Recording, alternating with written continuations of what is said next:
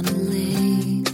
She is dreaming, she is drifting, never been so wide awake.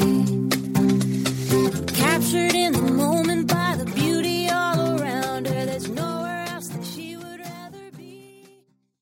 Hello and welcome. This is Karen Motikaitis, and you're listening to How She Really Does It, the place where inspiration and possibility meet on KDRT 95.7 FM. Does something in you want to play bigger in your life? Have you been living small but yearn for more? Tara Mohr is an expert on women's leadership, playing bigger in work and in life. Her new book, Playing Big Find Your Voice, Your Mission, Your Message, shares her model for making the journey from playing small to being held being held back by fear and self-doubt to playing big, taking bold action to pursue what you see as your callings. With an MBA from Stanford and an undergraduate degree in English literature from Yale, you may wonder if Tara has ever played it small in her own life and how she was able to play bigger. Tara, hello and welcome. Oh, thanks so much for having me. It's a pleasure to be talking with you today. I'm really thrilled to talk to you because I think this is such a big issue for women, and your Yeah. work has pr- has proved it to be so, haven't hasn't it? Yes, you know, I started using the term playing big because uh, I did a survey of my blog readers and I asked them, what's the biggest challenge in your life? And at the time, I was writing about a whole variety of women's life and career issues. And, and so in that survey, I had a multiple choice list of questions with all those things that we typically think about as what women are grappling with most work family balance issues, stress, uh, financial challenges, health challenges. But because I felt like I was constantly seeing this phenomenon of brilliant women playing small, I threw that onto the list. I'm playing small. And when the survey responses came back, that was what the most number of women deemed the biggest challenge in their lives. So it, it absolutely is an epidemic and something that I don't think we talk about enough. Why do you think that is? You know, I think we don't always have language language for and literacy around topics like going for our callings and how we really move past self doubt and how to define success on our own terms. Um, we just don't have a very high level of literacy around that or common language for that in our culture yet. I, I agree with you on that. And I want to go into defining what playing big is because if you're if you're a listener and you're in that online world, right? A lot of times people are talking about the the seven figures that or being six figures or you know all these different things, right? What what is playing big mean? Yes. Well, that's so not what I mean by playing big. uh, it's probably the opposite of what I mean by playing big. I think one of the things that's so exciting about our historical moment is that women are entering the professional realm and leadership um, and have the opportunity to redefine what success looks like and what we want from that part of our lives. And what I find is that when most women, if they're not, you know, getting too distracted by the noise around them or the noise online or pressures of what they think they should do or their ego comparing themselves, if we can set all that aside and then talk about what playing big really means for them, it has a lot more to do with doing the work that they feel will make the greatest contribution. It often has to do with reclaiming some long lost passion or part of their creative life that got buried a long time ago.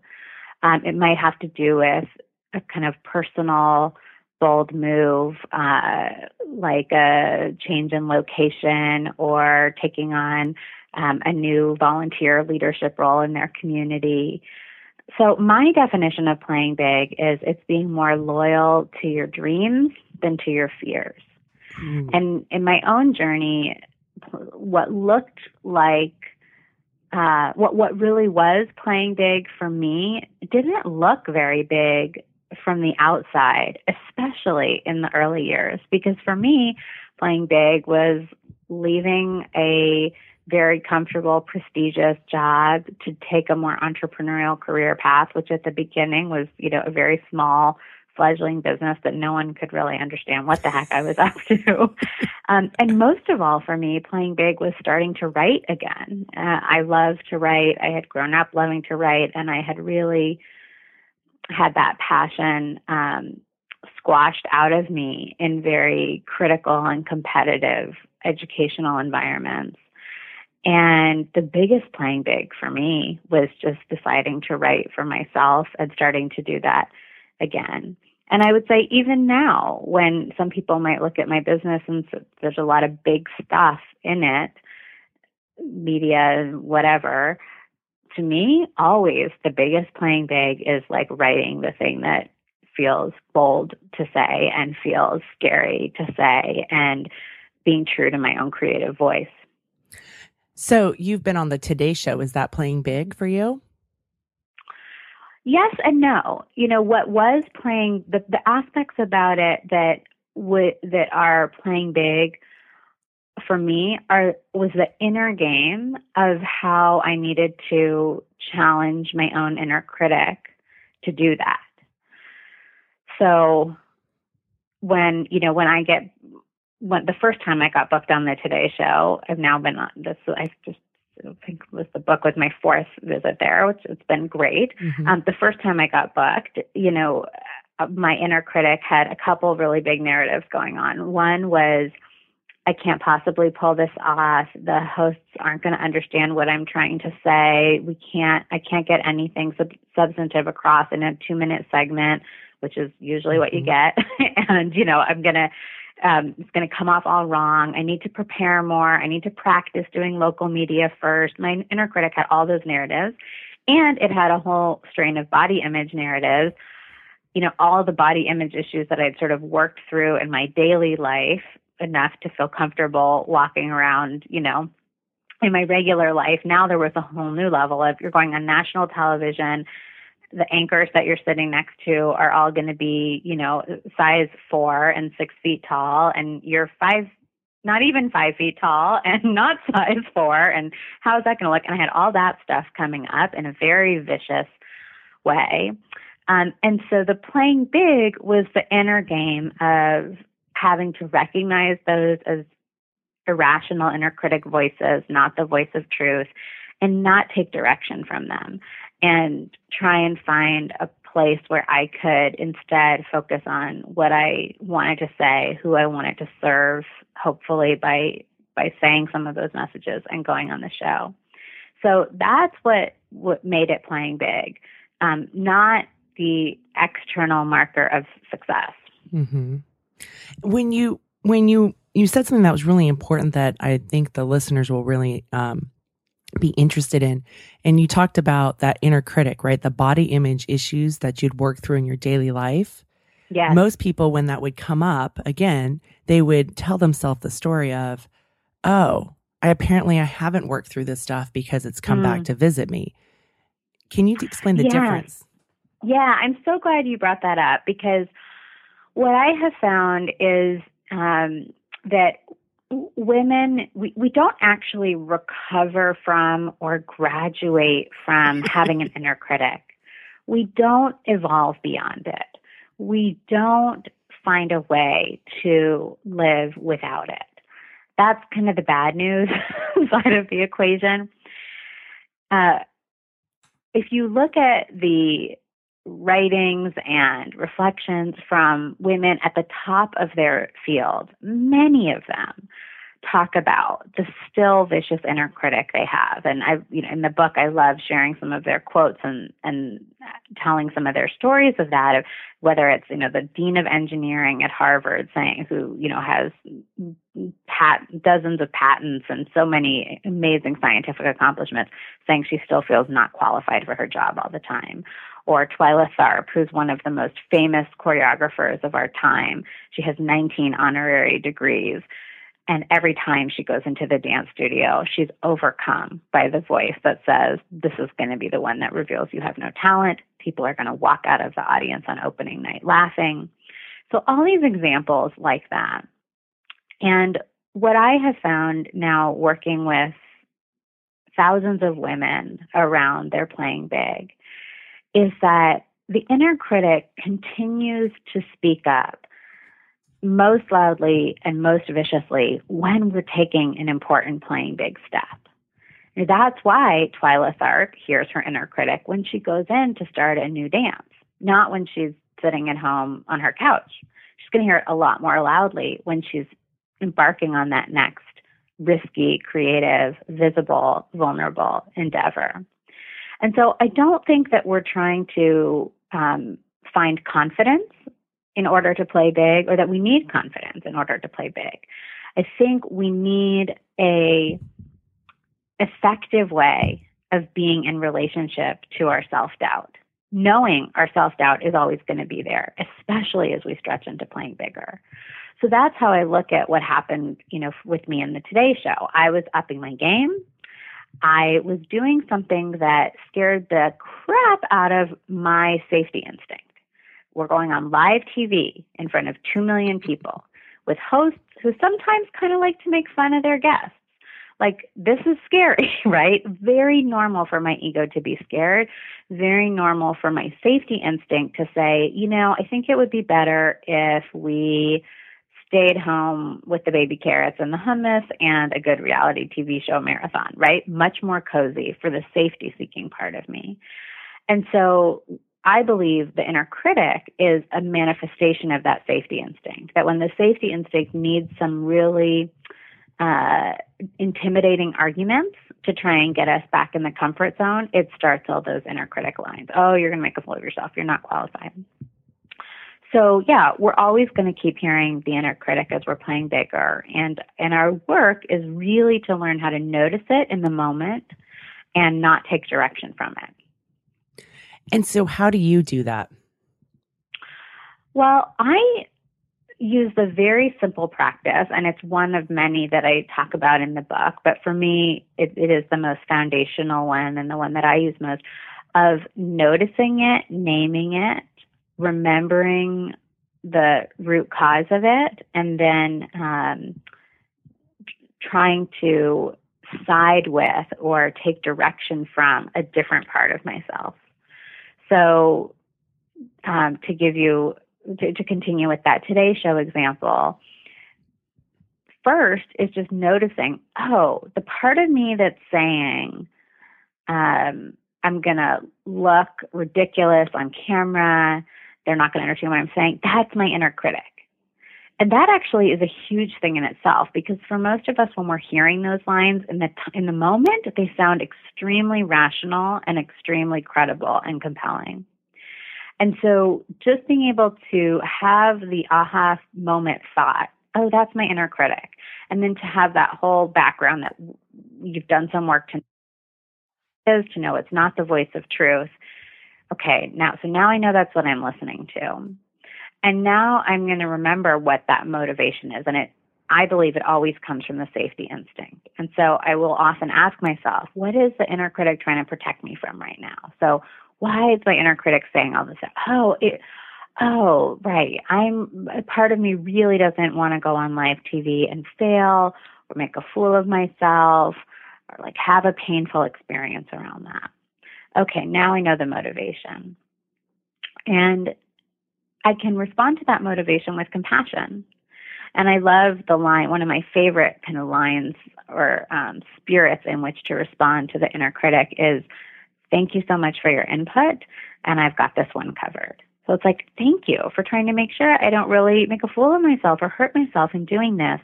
And honey, it's okay. I've got it covered. There's a grown up in the room who's going to make sure nothing horrible happens to us here.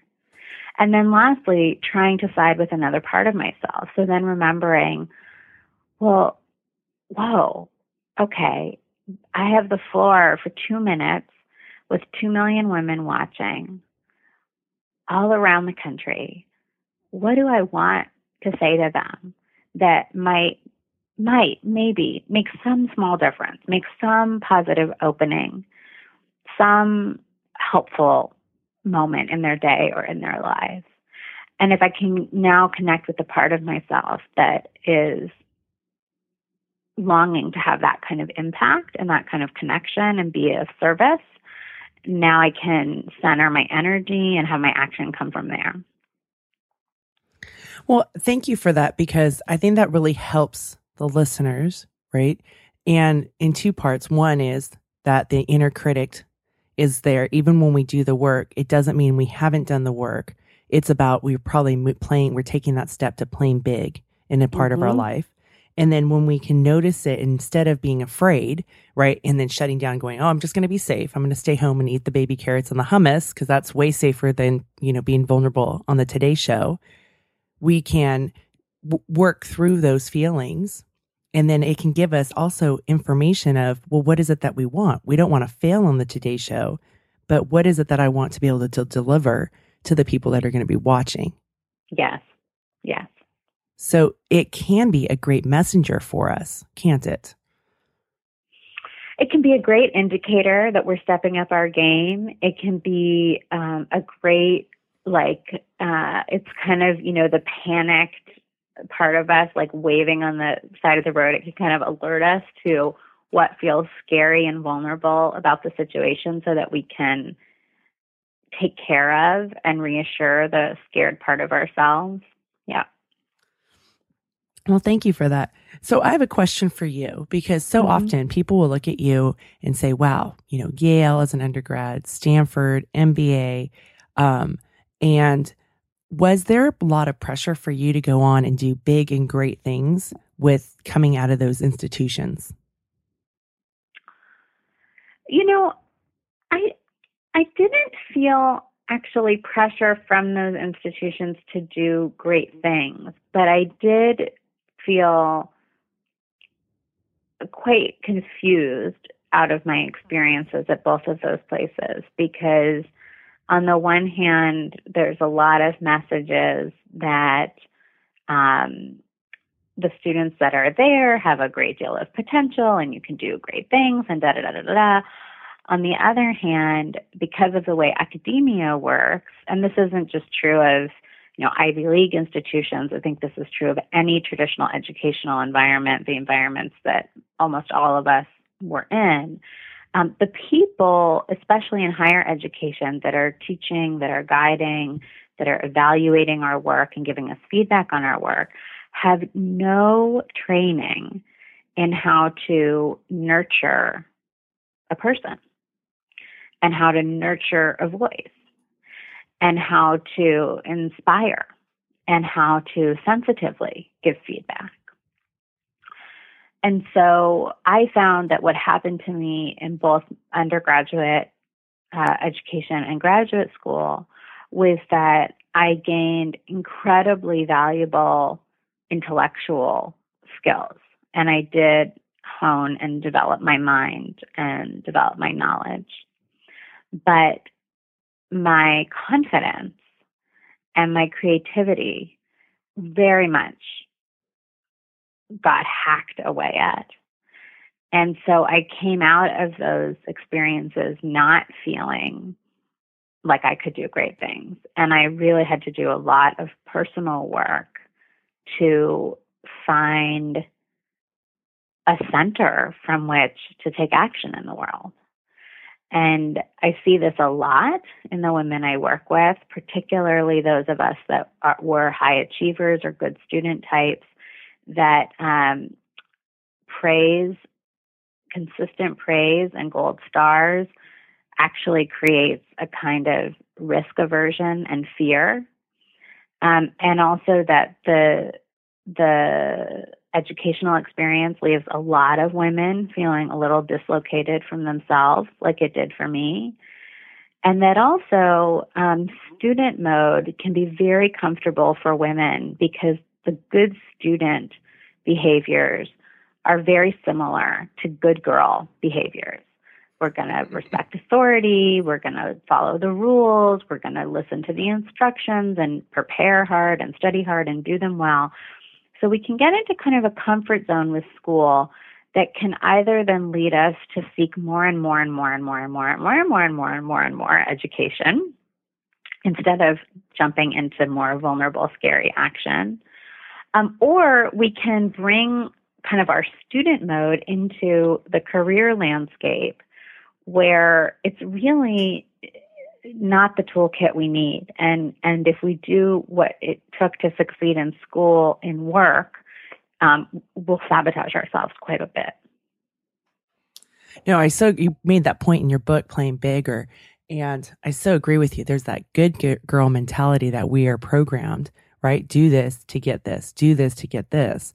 And then when you leave that, that's not the way the working world exists, does it? No, not at all. It's much more about advocacy. Most of the time, when you do remarkable things, unlike in school where you're going to get the A plus from the teacher, in your career, when you do remarkable things, some people are going to love it, some people are going to mm-hmm. hate it. So there's going to be a lot of criticism. There's going to be polarized reactions. Um, it's really important to learn how to influence and challenge authority in our careers, which is a skill we never learn in school. We also, in our careers, really need to know how to stop looking outward to the next course, the next workshop, the next internet research project for the information, and when to say, okay, you know, right now I know enough. I know enough to complete the project for this client. I know enough to pitch the project. I know enough to put up the website. I know enough to start teaching it. You know, just that that that I know enough. There's a lot of been a lot of emphasis, I think, in the personal growth world on I am enough, but I know enough, and uh, I'm going to start acting from and trusting what I already know. And in school, of course, we're never asked, you know, don't do any research, just write a paper based on what you know. Or um, today we're just going to like have a test based on some things that you already know. That's not the model of school. So we think that doing good, diligent work is about going outside ourselves for the information. But that's not true in our careers. And it's particularly problematic for women because usually going outside ourselves for the information means internalizing the existing body of knowledge, which is usually what men have been saying about it for the past few hundred years. So we're also blocking ourselves from the different truth that we may have to bring forward. So when you're talking about this, I'm thinking about self awareness, right? It doesn't seem to be in our educational system. There is, we cultivate self awareness. No.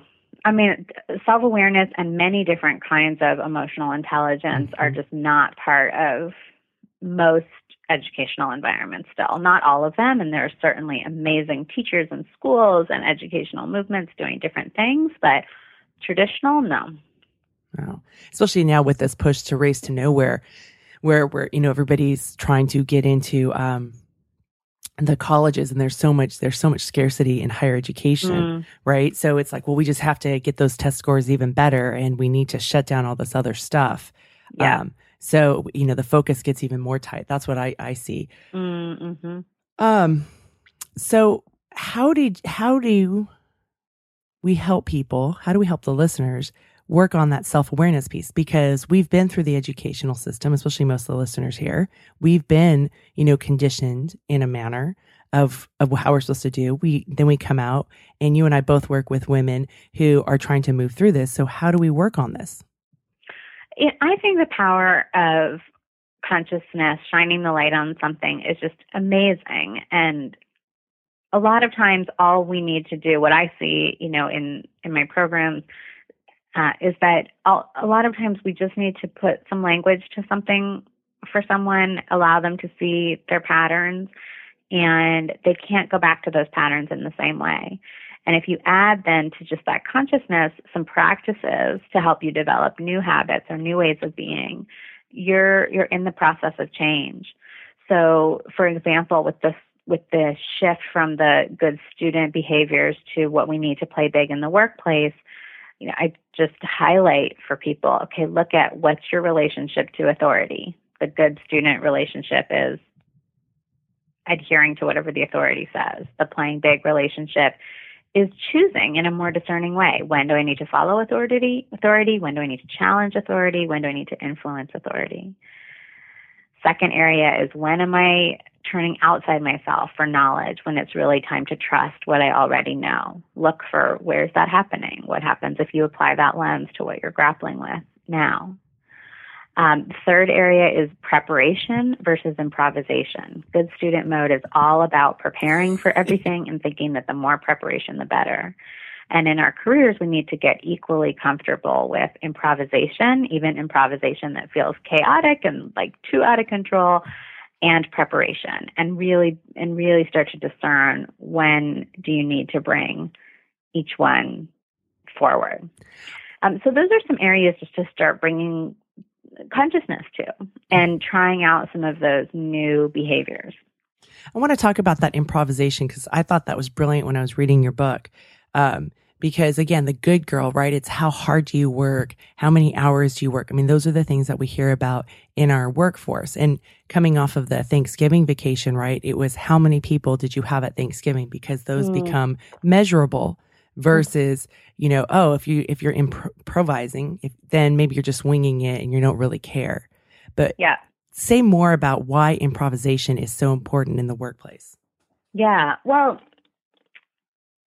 when I went into the workplace after I finished graduate school, I went I, I had worked in the nonprofit sector before business school. I went back into the nonprofit sector and I went to work for a large foundation, had $2 billion in assets, and I was overseeing a part of the grant making portfolio, so helping to decide how that money should be spent.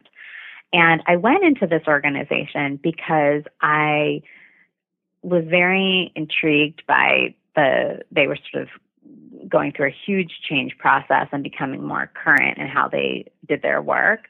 And I also went into it because there was this really remarkable uh, team of women that I would be working with in my department. Fabulous women boss, great women colleagues. I knew they would get along with them. They were all super smart.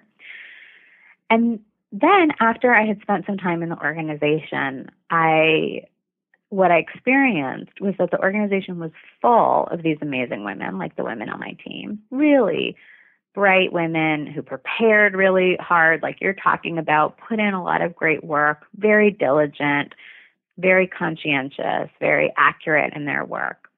But at the very, very top levels of leadership of the organization, it was still all men. And interestingly, they would often make decisions in a lot more of a rash, improvisational way. So they would like get together and be like, "Oh, we, there's this need in our community, and I think we're gonna, you know, take a couple million dollars here and do this major initiative." And this, you know, more junior, slightly more junior woman in the organization had been thinking about an idea like that for five years thinking, oh, I'm going to conferences and gathering knowledge about how to do it best. And maybe when I have a little bit more experience and not feeling ready yet. And it's not that what the guys were doing was right. It was actually destructive what they were doing because it was so improvisational and so rash, and a lot of poor decisions were made. But on the other hand, all the way at the other end of the spectrum, these very smart, experienced women who were ready were so far on the other end of the spectrum that they weren't speaking up or taking any action either.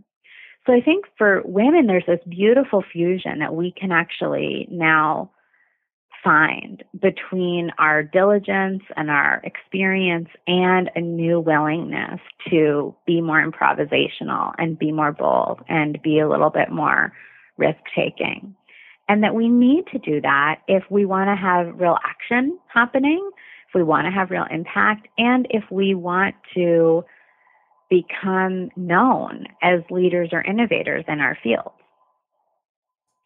So it sounds like not to be as risk taking as some of the men that you were speaking of, right?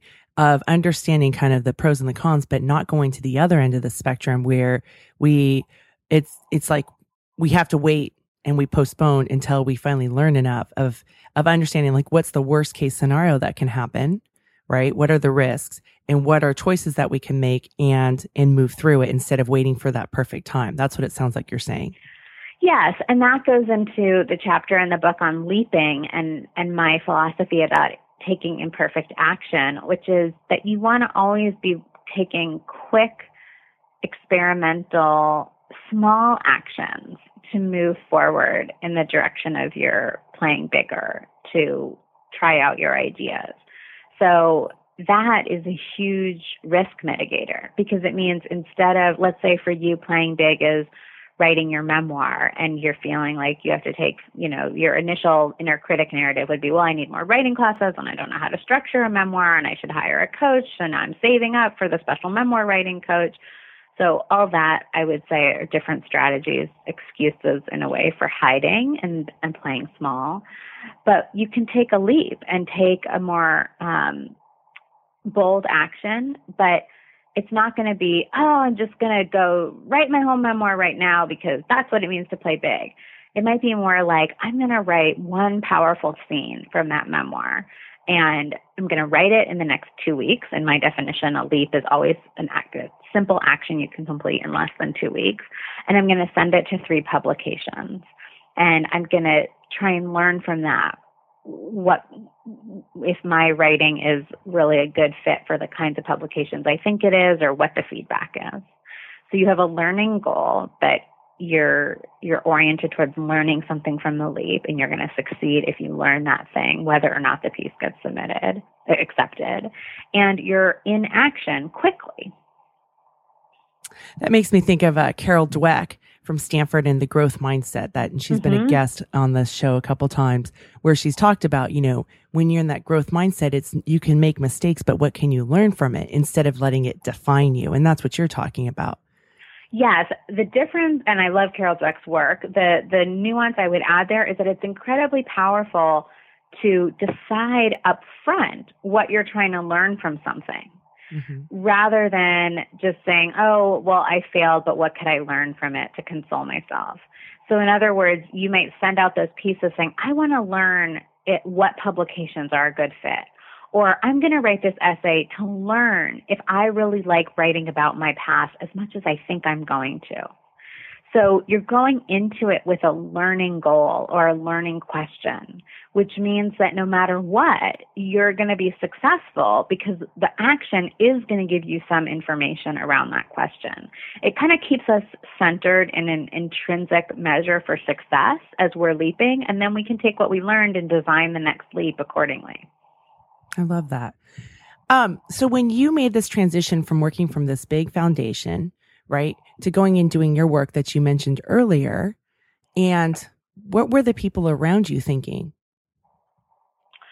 I, well, people were really confused because people were like, what are you going to be coaching? Soccer? I don't get it. You know, it, not a lot of people in my world necessarily knew about coaching. Um, it also, it seemed very kind of solitary to people who know me because I had been working, you know, in a large organization with a lot of community groups and I'm a quite extroverted person and they were like, "What? You're going to go off into like a little office?" And I was like, "No, no, no," because I kind of knew it wasn't, you know, it wasn't really about coaching for me. I knew what I knew inside was I want to work in the personal growth world. I want to be writing. I want to be in an entrepreneurial creative role.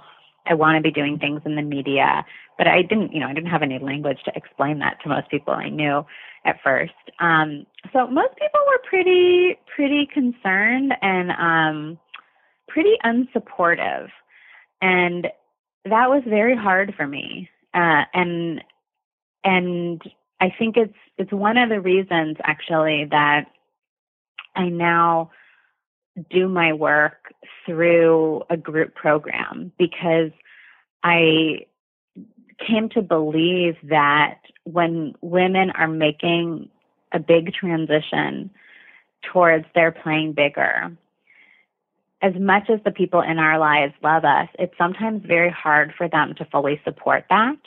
It may tap into their own fears. They may be very attached to the old version of us we may not know how to ask for the kind of support that we want and and give a mistaken impression. We're asking for advice or something like that. So i think that these sort of alternative communities that we can form um, of people who aren't attached to an old version of us people who are on a similar journey it can be very very important and helpful. And so i love that that through the playing big program that gets created for women um, because I needed that myself. And for me, it was just, you know, some other women in my coaching training program.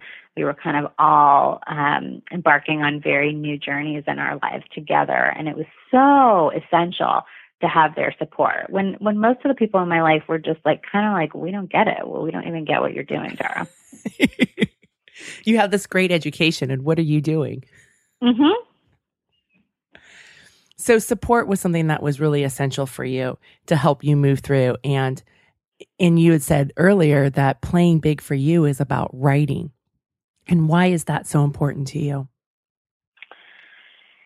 You know, I think that I can't answer that except with a spiritual answer. You know, I think we all get a few activities in our lives that are conduits for us to joy and um, being connected to something larger than ourselves and grace. And for some people, that's, you know, running marathons. And for some people, that's gardening. And it's different for each of us. Uh, but for me, one of those things is writing. So I, I find it, it's, it's not only really the center of my work, but it's also my spiritual practice. It's what makes me feel like myself. It's what makes me grateful, you know, for the day. Mm-hmm. Um, so, and that's the best way I can answer that. And with writing, there's so much, there's so much out there about metrics, right? And what are your thoughts about metrics? In terms uh, of your writing, in terms of your writing, like how many shares? Like I interviewed Betsy Rapoport earlier this year, mm. and she said, "Look, if if if I guess the question that she asks writers is, um, if you can change one person's life with what you write, is it worth it? Mm. You know, and usually uh, one of her writing students will say yes. Mm-hmm. So then mm-hmm. why not write it? Where so often, don't you think one of the things that contributes to our smallness is we will, that inner critic will say, well, there's only going to be one person, or there's only mm. going to be 10, or there's only a thousand, right? Yeah. Or you're not on it's, the, t- go ahead. Yeah, yeah. So interestingly for me, because I was so, I was so um, I got so screwed up around my writing through the experience of of kind of having it be evaluated in college. You know, I kind of joke what the writing workshops were like where I went to college was like come into class, read a bunch of poems by T.S. Eliot, go home and write a poem imitating T.S. Eliot, come back and have your poem passed around by the class and marked up with everybody's red pen and have them give you their various opinions on how it should be better. so Lovely. not exactly like here's a wise and sensitive process for finding your own voice. So I you know, I and I joke I, I, that I took a seven year sabbatical from writing, sponsored by my inner critic, after all of those experiences, um, and not just the experiences of of getting negative feedback or positive feedback, because positive feedback, as you know from your your shows with Carol Dweck, is just as um, debilitating, mm-hmm. but also just the whole atmosphere of, of a very um, left brain focused education. You know, not a lot of honoring of the mystery and sacredness of the creative process, and so. I got very lost from my writing, didn't write for many years. And for me, in order to start writing again, I had to really let go of focusing on what anyone else would think. So for me, it wasn't like one person is enough. It was like, well, it was one person and the one person was me. Mm. It was, you know, Tara, if you, and it was literally, you know, a graced day when the thought finally hit me. Oh, if you're going to write consistently and you're going to write again it's going to have to be because you are a woman who loves to write. Period. End of paragraph. End of sentence. And that was how I started to write again from that place. Like, oh my gosh, the beauty of, you know, getting up. I think the first blog post I wrote was on Thanksgiving morning in 2008. And that was coming out of that seven year hiatus from writing and was like the grace of having something to do that day that was about my inner life and having a reason to pause and think about what do I think about Thanksgiving? What is my lifetime of experiences around Thanksgiving? And writing through that until it brought me to a really beautiful place. That is why I was going to write.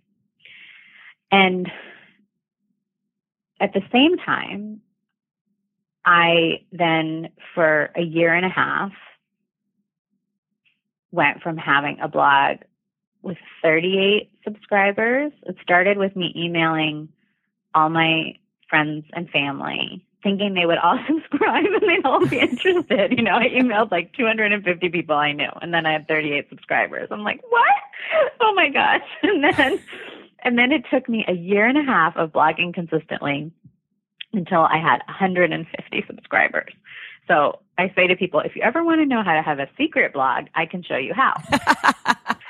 now, you know, totally different picture. I'm blessed to have an incredibly, you know, rich and large audience. But I'm I'm sharing this because um, it's a, you know at the same time that I was writing for me, I was full of frustration when my blog wasn't growing because I also wanted, you know, another part of me wanted audience and reach and impact and spotlight, you know, all that stuff. My friends who are into astrology would say that's my rising Leo part of me. Um, and, and so it, it's both. But I think the big um, necessary piece in in that for me to be able to hold both. And i talk about this a lot now in the book and it's part of what i teach is that i i always believe that feedback tells me about the person giving the feedback and it doesn't tell me anything about me. Mm-hmm. which means that when my blog post would get a lot of shares i would never take that to mean that was a great blog post and the one that didn't get a lot of shares was not. Or, oh, I am a good writer. Okay, good. It's getting a lot of shares. It's not about that. Shares tell me about the people reading. Oh, that's okay. What about that? Is it that the topic interested them? Um, is it the way that the story was told? What information can the number of shares give me about what works for my readers? So it's not um, a statement on my merit. It's information that can help me be more effective in reaching people. And so it's not personal and it's nothing that would affect my ego, positive or negative. And that's what allows me to hold both. It's like I'm interested in, in what's getting traction, but I'm interested from a very emotionally neutral, strategic place. And all the heart and the meat of it, you know, is um, about my relationship with my muse. It's not about the people out there and what they think. So, is that what helped you at a year and a half of writing consistently with 150 subscribers? Is that what helped you keep going um, through that through that hard time? I didn't really totally understand that then. Um, then I just understood this is so frustrating and annoying. and why is it that I'm seeing blog posts that then my little like judgmental voice would come out too and it would be like I'd be reading some, you know, especially at the time, it's not as true now, but I feel like maybe 2008, 2009 was like the height of all these really macho um personal development blogs, you know? So I'd be seeing these posts that would just be like 10 rules or like 10 tips for your awesome life. And then it would be like one, wake up at 4 a.m. every day. Here's why I wake up at 4 a.m. every day. Two, run 17 miles. Like, and I would just be reading these and then it would have a bajillion shares. And I would look at that and be like, uh, wait, you know, I know what I wrote is quote unquote better than that. So why won't anyone pay attention to it? I was so frustrated. Um, and then I did have to, then over time, yeah, I started to like understand with that more strategic lens. Oh, because people like lists and blog posts. Oh, because people are scanning when they're reading online and things need to be a little simpler than I was writing them at first. And, you know, all of that. Um, yeah. So then that stuff started to help. And then what became the tipping point for you? Um, it actually was, again, very tactical and strategic, which I think um, a lot of brilliant women share with me making the mistake of thinking that quality work will get more attention. Like the better it is, the more attention it will get. Mm-hmm. Turns out not to be true. Um, so it was very tactical things of learning, oh, I actually need to be writing outside of my blog. I need to be guest posting a lot of places. This isn't going to grow virally enough on its own. Um, I need to be sort of framing the topic in a way that makes it clearly relate to a situation or struggle that someone would be grappling with. It, you know, the initial stuff I was writing, I was in love with it, but it was it was very abstract. Um, and I never, you know, I, I never would go so far as to feel like I was compromising my voice or not saying what I, you know, not being authentic. Never, never, never, never.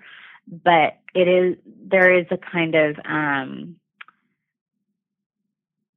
I think, slow sense of, um, slowly as, as I wrote more and more posts and started to observe how different things hit, I started to consciously and unconsciously learn what works in this particular medium of blogging.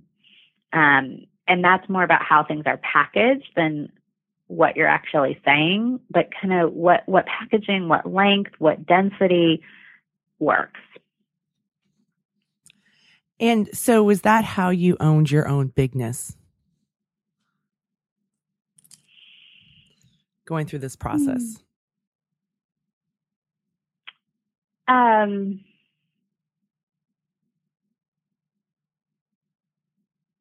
I guess I never think of it that way. It's an interesting phrase, owning my own bigness. I think I think I don't own my own bigness. I think, something much greater than me owns all of our bigness. Um, but I get to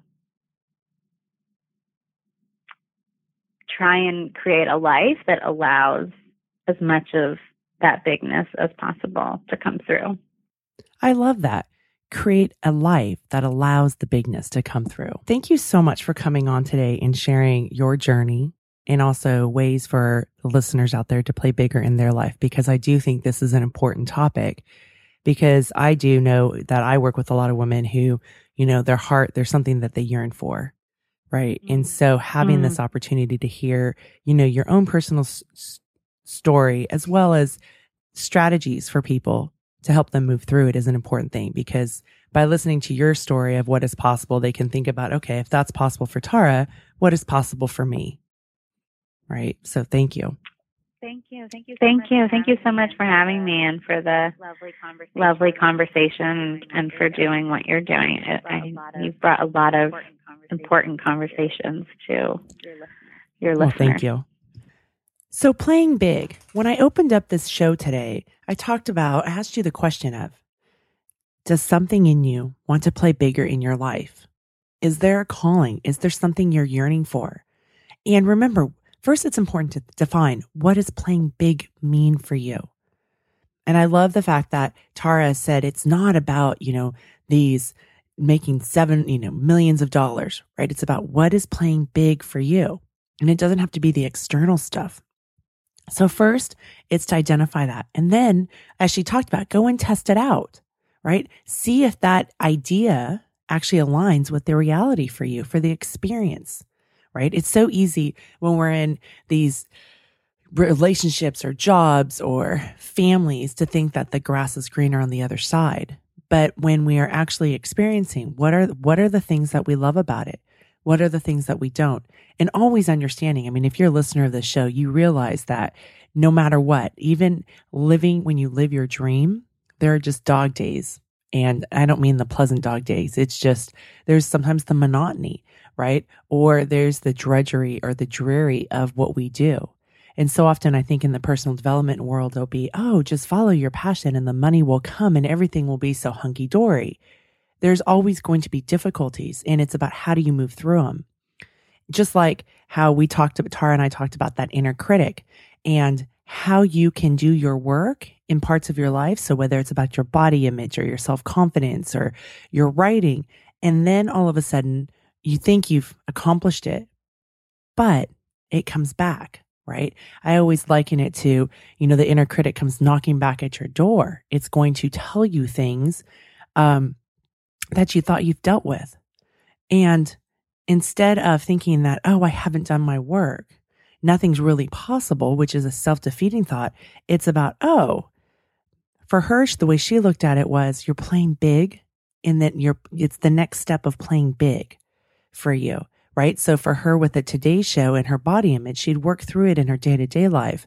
But all of a sudden, the idea of having this magnifying glass of the television and 2 million people and sitting on the Today Show platform brought up stuff, right? And it gave her a reason to not show up, right? It'd be easier to go home and stay at home and eat baby carrots and hummus than to go be there for those two minutes. And for some of us, we wind up getting, getting in our own way or uh, creating our own um, self defeat, our own personal self defeat, right? Of why we can't have what we want. So for you, as you think about this, is what is playing big for you? What does that mean? And really define that. And I also invite you to stop waiting for permission, right? That's one of the things that we do. It's like, oh, we need to have permission. We need to have a degree. We need to have X. And, and then we're finally worthy right? And this is an issue that I work with a lot of my clients on is stop waiting for permission. It is necessary. Like you can't be a doctor without going to medical school and passing the boards, right? But looking at what are the actual prerequisites for the things that you want to do, you know, and, and there's some things that you actually have to have credentials for. And there are some things are the, are you pursuing things? Oh, I have to read this book before I can do it. Are you doing that to distract yourself from playing big? Are you doing that as a reason to not pursue what it is you want? So, really looking at this more from um, the logical side of ourselves instead of being emotionally attached, but the logical side. Like, what are the things that, what are the skill sets that I need to play big? You know, first, so first, define the playing big. Second, think about what are the things that you need to do. You know, maybe it is to go write a blog post.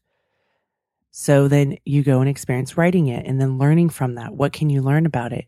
And practicing that growth mindset where you're learning, not where you're letting it define you and who you are.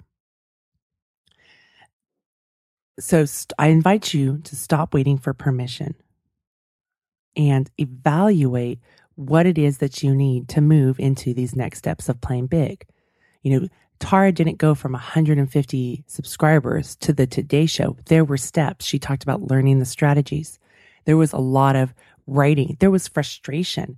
That is all normal. That is part of the human experience, right? A lot of times you hear me say this often, we get into this compare and despair.